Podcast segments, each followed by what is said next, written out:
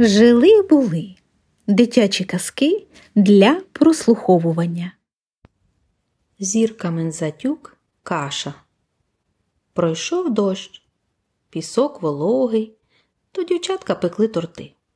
Один з ромашками, другий з нагідками, третій найкращий з трояндовими пелюстками. Івась допомагав, квіточки збирав. Коли раптом, мов шуря буря, не знати звідки, з'явився Змій. Був він трошки турний, але ж зовні того не видно. Ану, хто буде зі мною битися? заревів він. Діти розбіглися, як миші. Тільки Івась лишився, бо дуже злякався, так злякався, що його ніжки мов приросли до землі. Хто ти такий? Як тебе звуть? ревнув до нього Змій. Івась, ледве пролепетав хлопчик. Іван? Та ще, може, й побиван? зрадів Змій. Тебе мені й треба, гайда битися. Івась з переляку тільки очками кліпав. Тоді Олеся, побачивши його скруту, вискочила з-за куща, за яким сховалася від Змія, і заступила Івася. Чи цей Змій, бува, не дурний, що хоче битися з меншим за себе?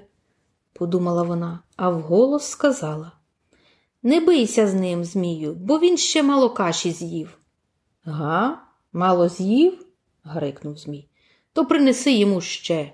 Хай він з'їсть, а я почекаю. А сам міркує подумаєш, якась там каша.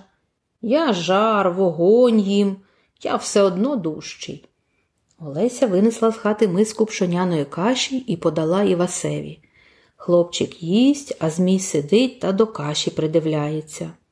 Що ти їси, таке гарне та жовте? Часом не золото? запитався він. А, золото, золото, відповіла Олеся, бо зрозуміла, що Змій пришелепуватий. Наша каша золота.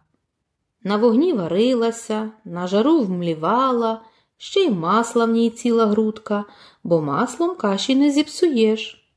Тут уже Змій серйозно задумався. Золото, знав він, дороге. Навіть за жар дорожче. Мабуть, від нього прибуває більше сили. Пожуюно і я золотця, вирішив Змій, полетів до себе в печеру, де в черепочку, в темному куточку тримав захований скарб.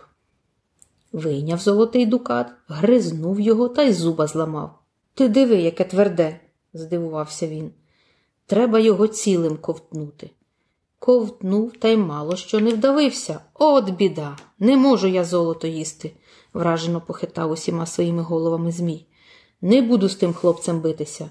Хоч він і малий, але краще не треба. Не полечу в його село. З досади влігся в печері і захропів, аж стіни задрижали. Діти здивувалися, а ще більше зраділи, що Змій не вернувся. Хай і не прилітає, сказала Олеся. І Вась тим часом виросте, а вирісши, всипле Змієві березової каші. От тоді він знатиме, як бійки затівати.